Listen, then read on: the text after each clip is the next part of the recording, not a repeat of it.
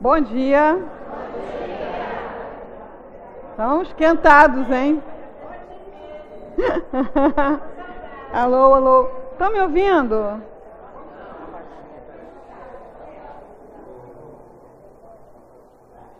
Ok, ok, ok. Bom, então vamos começar um novo módulo, né?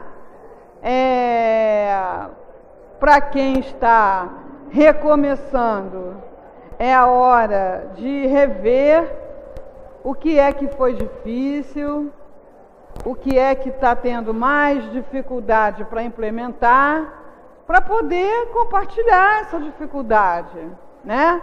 As nossas dificuldades não são não é só a gente que tem não, todo mundo tem, né? Então, quando a gente no grupo expressa essa nossa dificuldade, é, fala por que é que tá, não está conseguindo isso ou aquilo, a gente poderá ouvir de alguém que já passou, que já superou, que já venceu aquela dificuldade. Assim como também as nossas conquistas, os nossos sucessos.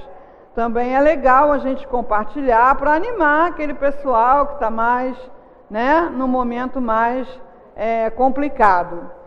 Então, vamos começar o um novo método e nessa primeira conversa nós apresentamos o trabalho, o que é que vai acontecer aqui, o que, que a gente tem para oferecer, em que ele se baseia, é, qual é a sua estrutura, como é que a gente faz a transmissão dessas ideias em que momentos, de que modo, o porquê disso, o porquê daquilo, para que todo mundo fique é, sabendo exatamente o que é que a gente se propõe a fazer.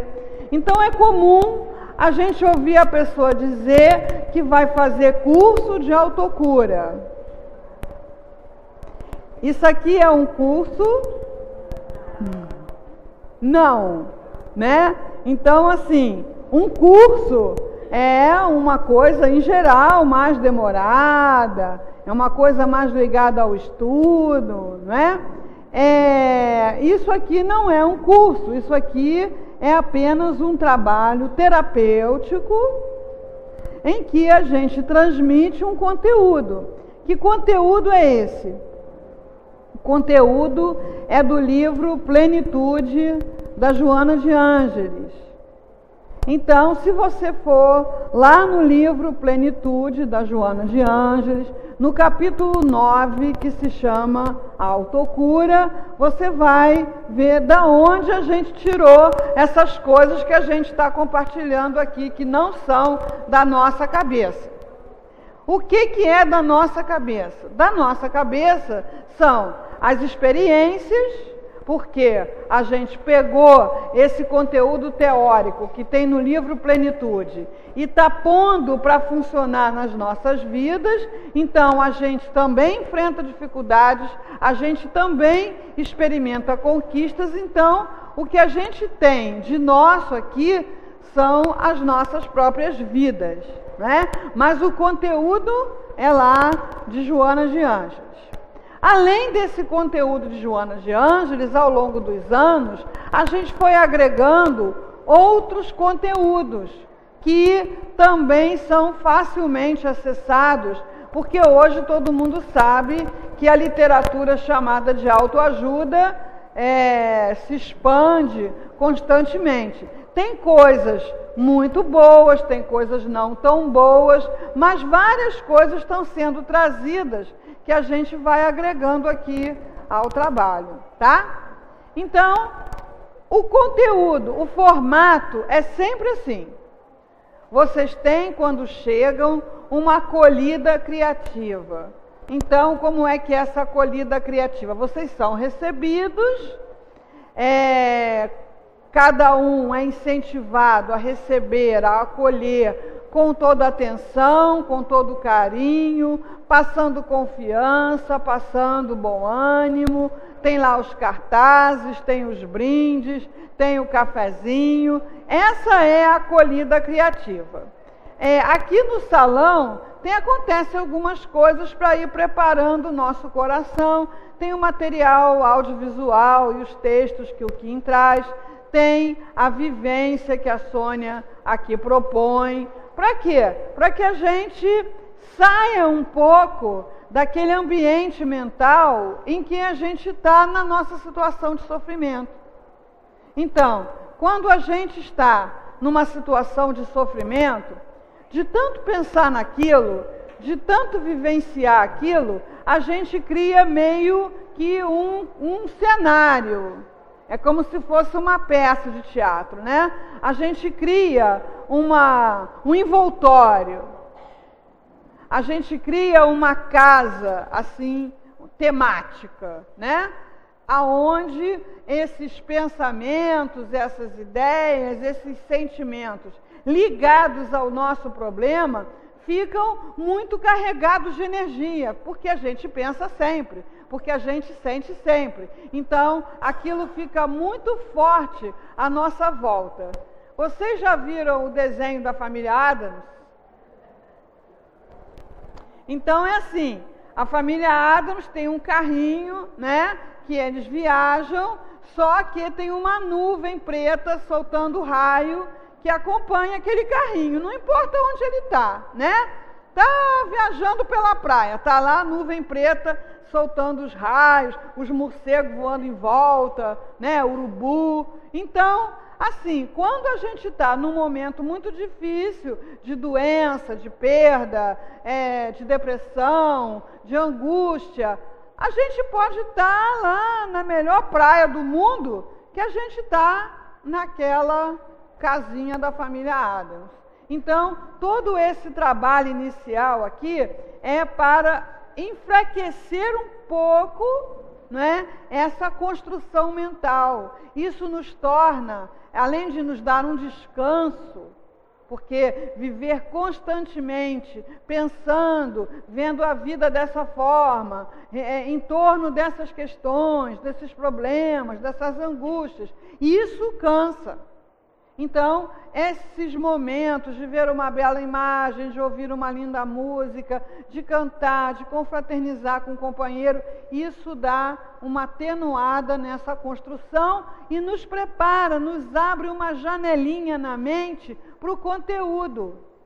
Então, a gente sabe que a gente vem aqui, faz a palestra, passa um conteúdo, mas Todos nós temos janelas na nossa mente. E é por essas janelas que o conteúdo entra. Então, tem gente que tem um janelão, aí entra bastante coisa. E tem gente que é uma janelinha, assim, um basculante, né? Bem pequenininho. Não é porque é burro, não é porque está com a mente muito fechada em torno do sofrimento, em torno do medo, da ansiedade, da angústia, da dor, da tristeza. Então é uma janelinha muito pequena. Se você pegar, pegássemos todas as pessoas ali na saída do, do salão e perguntasse para elas: Você ouviu isso? Muitas não teriam ouvido. Por quê? Não tinha janelinha, ou a janelinha era muito pequena. Então, todo esse trabalho prévio é para abrir essas janelas para que possa entrar mais do conteúdo. E o conteúdo é, são os quatro passos que a Joana de Ângeles oferece lá no livro Plenitude e mais alguns que a gente foi entendendo que eram muito importantes. Então, quais são os conteúdos básicos pensamento. Então a gente vai ter um dia aqui que é só para a gente conversar sobre o poder do nosso pensamento de se comunicar com o nosso corpo, de se comunicar com o mundo, e isso determina boa parte das situações que nós vivemos. Então, é, só para ilustrar, alguém tem um limão na bolsa? Não. Se nós começarmos aqui a pensarmos demoradamente no limão, na forma do limão, na cor do limão, no cheiro do limão, se imaginarmos cortando esse limão, sentindo o cheiro ainda mais forte, e depois dando uma demorada lambida nesse limão, o nosso organismo vai começar a se preparar para lamber limão. Isso quer dizer, vamos salivar muito, né? É, se fizesse uma análise química do nosso estômago, a gente ia ver que ele se preparou para receber um suco de limão, né? E não tem limão nenhum. Que limão que a gente está falando aí é um limão que a gente pensou. Então, o nosso pensamento se comunica com o nosso corpo e se comunica com as pessoas à nossa volta, se comunica com o universo, e isso gera alterações, mudanças à nossa volta que podem ser boas ou não, dependendo do pensamento. Então a gente tem um dia aqui para trabalhar pensamento.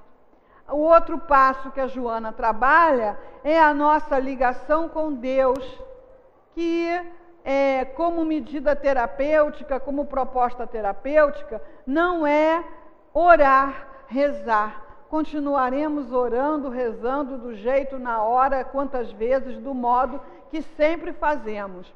Mas o trabalho terapêutico que nós vamos fazer é um exercício de ouvir Deus na nossa consciência. Por quê? Essa é uma fonte de tudo aquilo que a gente precisa. Está dentro de nós. E por que é que eu tenho uma fonte daquilo que eu preciso dentro de mim e estou faminto? Estou sedento. Por que é que eu tenho a fonte da alegria dentro de mim e vivo triste? Porque é que eu tenho a fonte da coragem dentro de mim e vivo com medo? Porque é que eu tenho a fonte da saúde dentro de mim e vivo doente? Então, como medida terapêutica, o que a Joana nos propõe é um, exercício de acessar essa fonte. Porque o que ela pode nos oferecer, mais ninguém pode. E tudo que a gente precisa jorra dessa fonte em abundância. É, pode chamar de intuição, se você quiser, não é? Pode chamar de seu anjo guardião, você pode dar o nome que você quiser. O importante é que você exercite o acesso a essa fonte. O outro trabalho que Joana propõe é cuidar do corpo, cuidar bonitinho, não é? É um doente muito querido. Como é que você cuida de um doente muito querido? Você dá comidinha saudável, você dá comidinha na hora certa, você faz ele tomar o remédio mesmo que ele reclame, você faz ele fazer exercício, você leva ele para passear, você toca o lençol da cama dele, bota lençol cheiroso, você amacia as toalhas para ele tomar banho, faz massagem, não é? Mas isso é se for outra pessoa, para você só, né? Então, esse incorporar o hábito de cuidar bem do corpo, porque ele está doente às vezes, mas ele não está todo doente. Tem lá um lugar que está doente. Então, se a gente cuidar bem do corpo, as partes que não estão doentes darão melhor conta de harmonizar, de equilibrar aquela que não está tão bem. E aquela que está doente também terá mais possibilidades de se curar, de se harmonizar. Então, existe um dia nosso aqui que é só recursos para otimizar as infinitas ferramentas que a gente tem para cuidar do nosso corpo. Ele pode render muito mais do que a gente imagina. Ele pode ter forças de reação, de cura, de bem-estar, desconhecidas ainda da ciência. A ciência vai descobrindo isso muito devagar, né? Porque os médicos têm medo das pessoas ficarem todas boas e não precisarem mais deles. Isso vai acontecer, mas não vai ser rápido. Por quê? Porque a gente ainda está no B com A faz bar. Mas vamos trabalhar isso, vamos desenvolver isso. E o outro passo no trabalho da Joana é a doação de amor. Porque o amor não é só o que eu sinto por aquela pessoa pela qual estou enamorada, né? O amor é a própria força, a própria energia que cria e mantém a vida. Então, em todas as expressões da vida, você vai encontrar o amor nessa ou naquela expressão, mesmo numa forma muito simples. Né? Por exemplo, a água. A gente aprendeu na escola que a água tem uma fórmula, né? H2O. E o que é que faz com que esses, esses elementos se combinem para formar a água e fiquem assim tão unidinhos, H2O? E é complicado, porque é um triângulo amoroso, né? São dois hidrogênios para cada oxigênio. Eles não podiam brigar os hidrogênios. Esse oxigênio é meu, não é seu, sei que. Ah, é? Então vou arrumar um outro oxigênio. Se virar H2O2, vira água oxigenada. Então, é, a afinidade química que leva à formação de tudo que a gente conhece é o amor numa expressão mais simples que é justamente a afinidade química. Se a gente tentar misturar azeite aqui, não há amor entre eles. Né? então eles não se misturam. Então, é, o amor é a própria força que cria e mantém a vida. Mas seres humanos são espíritos encarnados. Espíritos encarnados têm livre-arbítrio. Então, nada nos obriga a amar. Nada nos constrange a amar. Não tem como obrigar ninguém a amar. Né? Isso é contrário à lei divina natural. Nós temos livre-arbítrio. Então, nós podemos escolher não amar.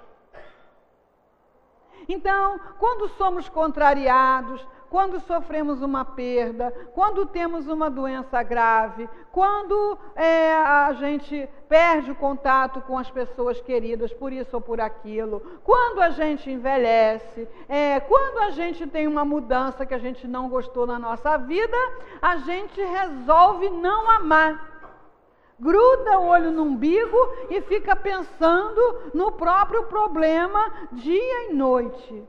E todas as nossas possibilidades de amor, os nossos dons de amor, que são infinitos, param de funcionar. E aí, essa criatura que só pensa no seu problema, só pensa na sua dor, só pensa nos, nas suas questões, só pensa na sua perda, não dá amor, ela se isola do fluxo da vida. E a consequência é cada vez mais dor, mais sofrimento. Não é castigo, é uma lei natural. Para ter vida, saúde, bem-estar, nós precisamos dar amor. Aí a gente diz assim: ah, Luzia, quando eu melhorar, eu volto, eu venho para o trabalho. É o contrário, né? Para você melhorar, tem que trabalhar, ou aqui, ou no seu lugar de trabalho mesmo, mas lá sendo mais amoroso, mais atencioso, fazendo mais é, atendimentos mais fraternos, não é? com o seu vizinho, com a sua família, dando amor. Por quê? Se a gente for esperar melhorar para dar amor, é a mesma coisa que aquele sujeito que precisa operar e diz para o médico assim: Olha, doutor, eu vou me curar primeiro, quando eu estiver bom, eu volto para operar.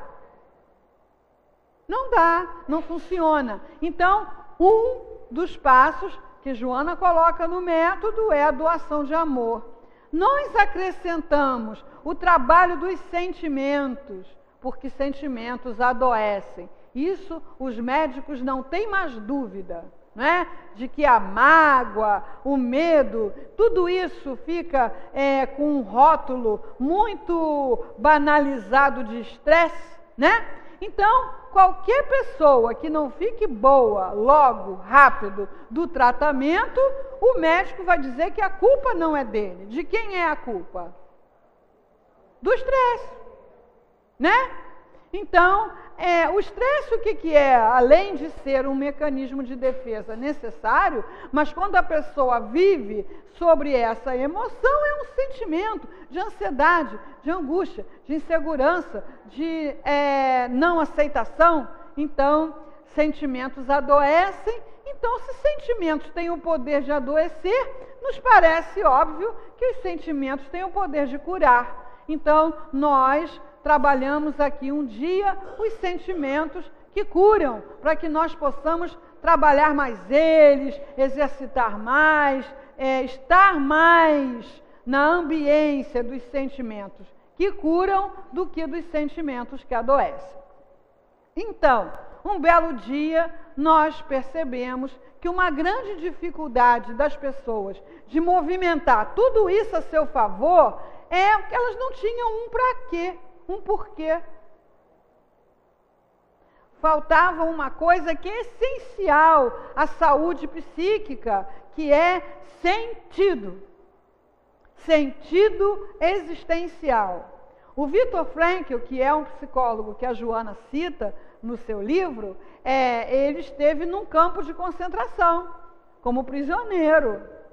E durante o seu período de prisioneiro, ele ficou passando por tudo aquilo que todos os prisioneiros passaram, mas também trabalhando a sua teoria e pegando elementos de comprovação da sua teoria. E que teoria era essa? Que aqueles prisioneiros que tinham um porquê sobreviver a tudo aquilo, é, a vontade de encontrar alguém, a vontade de realizar um projeto, todos os que tinham um sentido tinham mais resistência, sobrevivi, sobreviviam mais, inclusive ele próprio.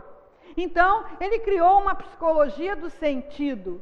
Então, como é que isso aparece na nossa vida? A gente pergunta para as pessoas: qual é seu sonho? Ah, meu sonho é que meu marido pare de beber. Ora só, seu marido vai parar de beber se ele quiser. Então esse não pode ser seu sonho. Ah, então tá bom. O meu sonho é que meu filho se forme em direito. Olha só, seu filho vai se formar se ele quiser. Esse não pode ser seu sonho. É, a minha colega lá no trabalho, o sonho dela era quando o marido se aposentasse, eles iam viajar muito esqueceu de perguntar para ele qual era o sonho dele quando ele se aposentasse. O sonho dele, quando ele se aposentasse, era ficar o dia inteiro no sofá vendo televisão. Era o sonho.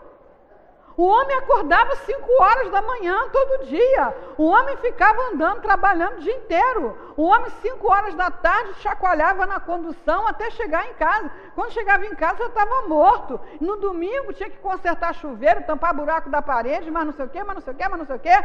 O sonho dele era: não, não, agora eu não preciso fazer mais nada. Então, o nosso sonho precisa ser algo que a gente queira fazer para nós mesmos, por nós mesmos. Isso é egoísmo? Não! É, Deus não nos criou para ficar esperando nada de ninguém. Deus nos criou também para que nós desfrutássemos da vida, para que nós realizássemos coisas que fossem boas para nós. É egoísmo quando aquilo que eu quero prejudica alguém. Mas prejudicar não é desagradar. A gente vai, vocês vão pensando nessa diferença aí. O que é prejudicar, o que é desagradar? Prejudicar é a mesma coisa que desagradar? Vocês vão pensando que no dia que a gente falar de projeto pessoal, que vai ser semana que vem, o que é projeto pessoal? É estimular, é provocar um sonho, um sonho pessoal, um sentido existencial, porque sem isso não tem como ter saúde, nem física, nem psíquica. É, mas isso é só para quem tem menos de 60, né? Se for, eu vou para casa agora, porque esse ano eu fiz 60. Tchau, pessoal. Vou sentar lá no sofá e esperar a morte. Né? Então, sentido existencial é fundamental para todos. Quem está com câncer, quem está com isso, quem está com aquilo, quem está com depressão, quem está com 20, quem está com 70. Está vivo?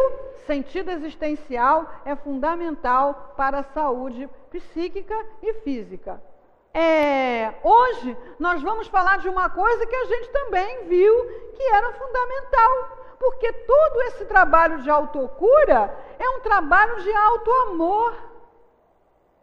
Mas é comum as pessoas, pela velhice, é, pelas mudanças da vida, pela doença, pela, pelas imagens forjadas pela mídia, as pessoas vão se desamando.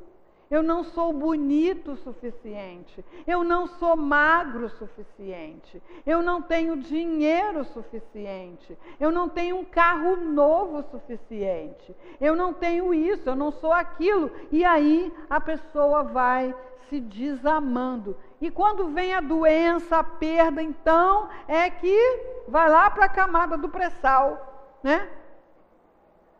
Sem isso, sem alto amor, como é que nós vamos dedicar tantos cuidados a nós mesmos? Então, a nossa primeira conversa é sobre alto amor. Alto amor é a mesma coisa que vaidade? Não. Então, quando eu me amo, eu olho no espelho e nós vamos aqui passar o exercício do espelho, tá? Mais uma vez, para quem já viu, tenha paciência. É, mas às vezes já viu, mas não está fazendo, né? Então é bom.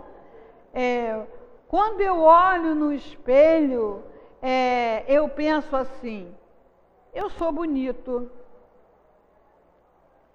É, todos nós somos bonitos, porque somos é, manifestações divinas. Não tem como ser feio.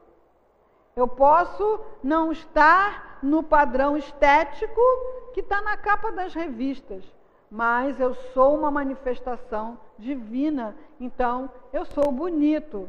Isso não é vaidade. Vaidade é quando eu olho no espelho e penso: não há ninguém mais belo do que eu. Então, Jesus deu uma receita que é perfeita. Amar a Deus sobre todas as coisas. Isso é para o pessoal que pensa que é o mais bonito, o mais, o cara, né? Amar a Deus sobre todas as coisas. Ele quer dizer menos. E ao próximo como a si mesmo. Então, o que é que eu acho que o próximo merece? O que é que eu dou ao próximo? O que é que eu pago ao próximo? O que é que eu sacrifico ao próximo? O próximo merece, eu não. Então, para esses, Jesus está dizendo mais. Porque quando eu não me amo, eu posso fazer tudo pelo próximo, mas será para que ele me dê de volta esse amor, esse reconhecimento, essa apreciação que eu mesmo não tenho por mim. Então, a pessoa que tem amor a si mesmo, ela reconhece que ela é capaz de fazer uma coisa bem feita, qualquer coisa. Ela é capaz de fazer um doce, uma lasanha, uma limpeza, uma arrumação, é, uma roupa, é, um, uma música, um canto, seja lá o que for. Ela é capaz de fazer uma coisa bem feita, então ela oferece aquilo. Ô vizinha, eu trouxe aqui o, a lasanha que eu fiz. Aí depois a, a vizinha vai e te devolve a vasilha vazia. Nossa, que mulher mal educada. Nem disse se estava boa. Estava boa a lasanha? É, estava. E se você vê a lasanha no lixo, então, hein? É a morte. Por quê? Você não fez a sua lasanha e ofereceu Você deu para a pessoa apenas a oportunidade dela dizer para você que a sua lasanha é boa. Ora, você sabe ou não sabe que a sua lasanha é boa? Então, essa necessidade de nós nos amarmos não tem nada a ver com vaidade. Absolutamente nada. É uma necessidade para a saúde psíquica. Então, algumas coisas nós vamos precisar fazer para que o nosso cérebro aprenda a pensar diferente. Então, de tanto a gente repetir os mesmos atos, os mesmos gestos, as mesmas palavras, o nosso cérebro, às vezes, só consegue pensar de um jeito. Então a gente vai ter que começar a fazer coisas diferentes para que ele aprenda a fazer as coisas de outro jeito. Então, a primeira coisa que nós vamos fazer é o nosso caderno de pronto-socorro. O que é esse caderno de pronto-socorro? É um sinal para o seu cérebro de que você está aqui fazendo uma coisa séria, que você está aqui comprometido com o que está acontecendo aqui. Então, o aluno que chega na sala de aula não tem caderno, dependendo do. Se é universitário, por exemplo, o professor não vai perguntar: cadê seu caderno, menino? Não trouxe material? Não sei o que, não sei o que lá. Mas fica claro que aquela pessoa não está comprometida com o que está acontecendo ali. Então, quando você traz um caderno, você toma nota, ou de uma frase que você leu no cartaz, ou de alguma coisa que você ouviu na palestra, quando lá no seu dia a dia você acha uma coisa num livro que te fez bem, você ouve uma música que te faz bem, você vê uma imagem que te faz bem, você vai colecionando nesse caderno. Na hora que você tiver, nos momentos mais difíceis, você tem uma caixa de pronto-socorro. E não dá para ninguém fazer isso para você. Por quê? Porque o que toca um, para o outro é, ah, é legal. O que é fantástico para você, o outro pode achar bonitinho. Então, não dá para a gente fazer um caderno e dar para vocês. Não vai funcionar. Para funcionar, vocês têm que trazer esse caderno, toma notas. Em casa, usa o caderno, cola, copia, porque é uma maneira de você avisar seu cérebro de que você está levando a sério o que você está fazendo aqui. E aí você vai estar aqui mais atento, mais presente, mais participativo. A outra coisa é o exercício do espelho. Então, todos temos espelho no banheiro. Quem não tem, vai comprar hoje no camelô. Custa baratinho, né? um espelho, que é pequenininho também, que não dá para ver direito, né? Um espelho no banheiro, você precisa ter esse espelho. Por quê? Porque geralmente quando a gente acorda, o primeiro lugar que a gente vai é no banheiro, né? Então, esse exercício é para ser feito nesse espelho. E aí você vai focar o seu, o seu olhar nos seus olhos olhe nos seus olhos. É através dos seus olhos que Deus se expressa. Deus em você se expressa através dos seus olhos. Quando nós olhamos no espelho há muito tempo, durante toda a nossa vida, o que, que a gente vê? O cabelo não está direito, a papada está crescendo. O olho está torto. A pele está seca. A espinha, o dente está amarelo, ou não sei o que lá. Então, logo de manhã, a criatura já recebe aquele bombardeio de críticas, as piores possíveis, críticas que a gente não toleraria ouvir de ninguém. Quando a crítica vem de outra pessoa, a gente já fica tão mobilizado e não precisava, é o que ela acha. Mas todos os dias de manhã a gente já começa pensando que está velho, que está acabado, que está amarelo, que está gordo, que está magro, que está feio, que o cabelo, que a ruga, que isso, que aquilo. É, então, nós precisamos mudar esse hábito, porque nós não somos o nosso corpo. Vamos olhar nos nossos olhos para nos encontrarmos com nós mesmos. É no olhar, olho no olho. É, existem algum, algumas coisas que a gente gosta muito de receber dos outros. Aceitação. Eu te aceito. Eu te aprovo. Eu te aprecio. Eu te amo.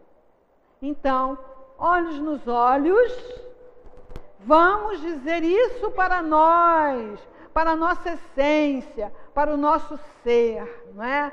Eu te aprovo, eu te aceito, eu te aprecio, eu te amo olhos nos olhos. É, ai, mas o meu nariz começa de novo. Olhos nos olhos. É, o corpo, nós precisamos cuidar dele. Lava o rosto, toma banho, escova o dente, penteia o cabelo, faz a barba, né? Mulheres depois dos 50 também faz a barba.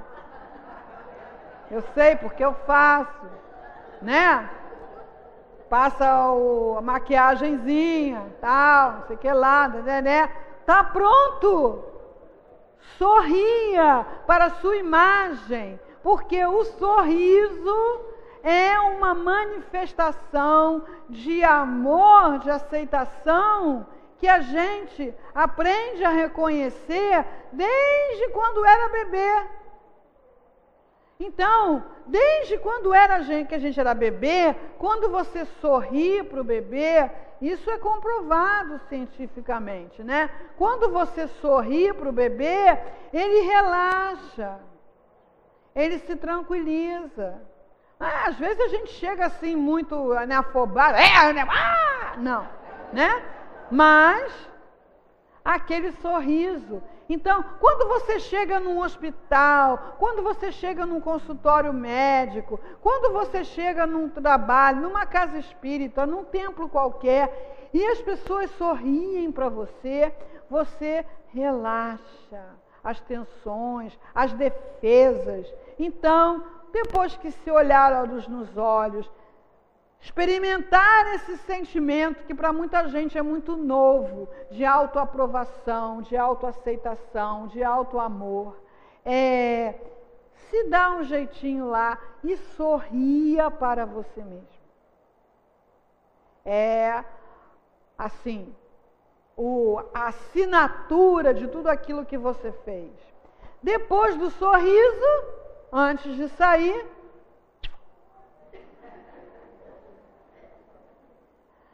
É, mas precisa fazer isso?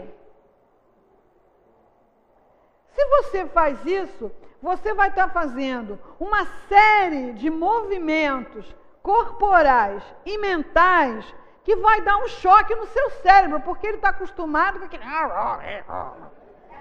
Né? Aí você, ah, que isso? Não é?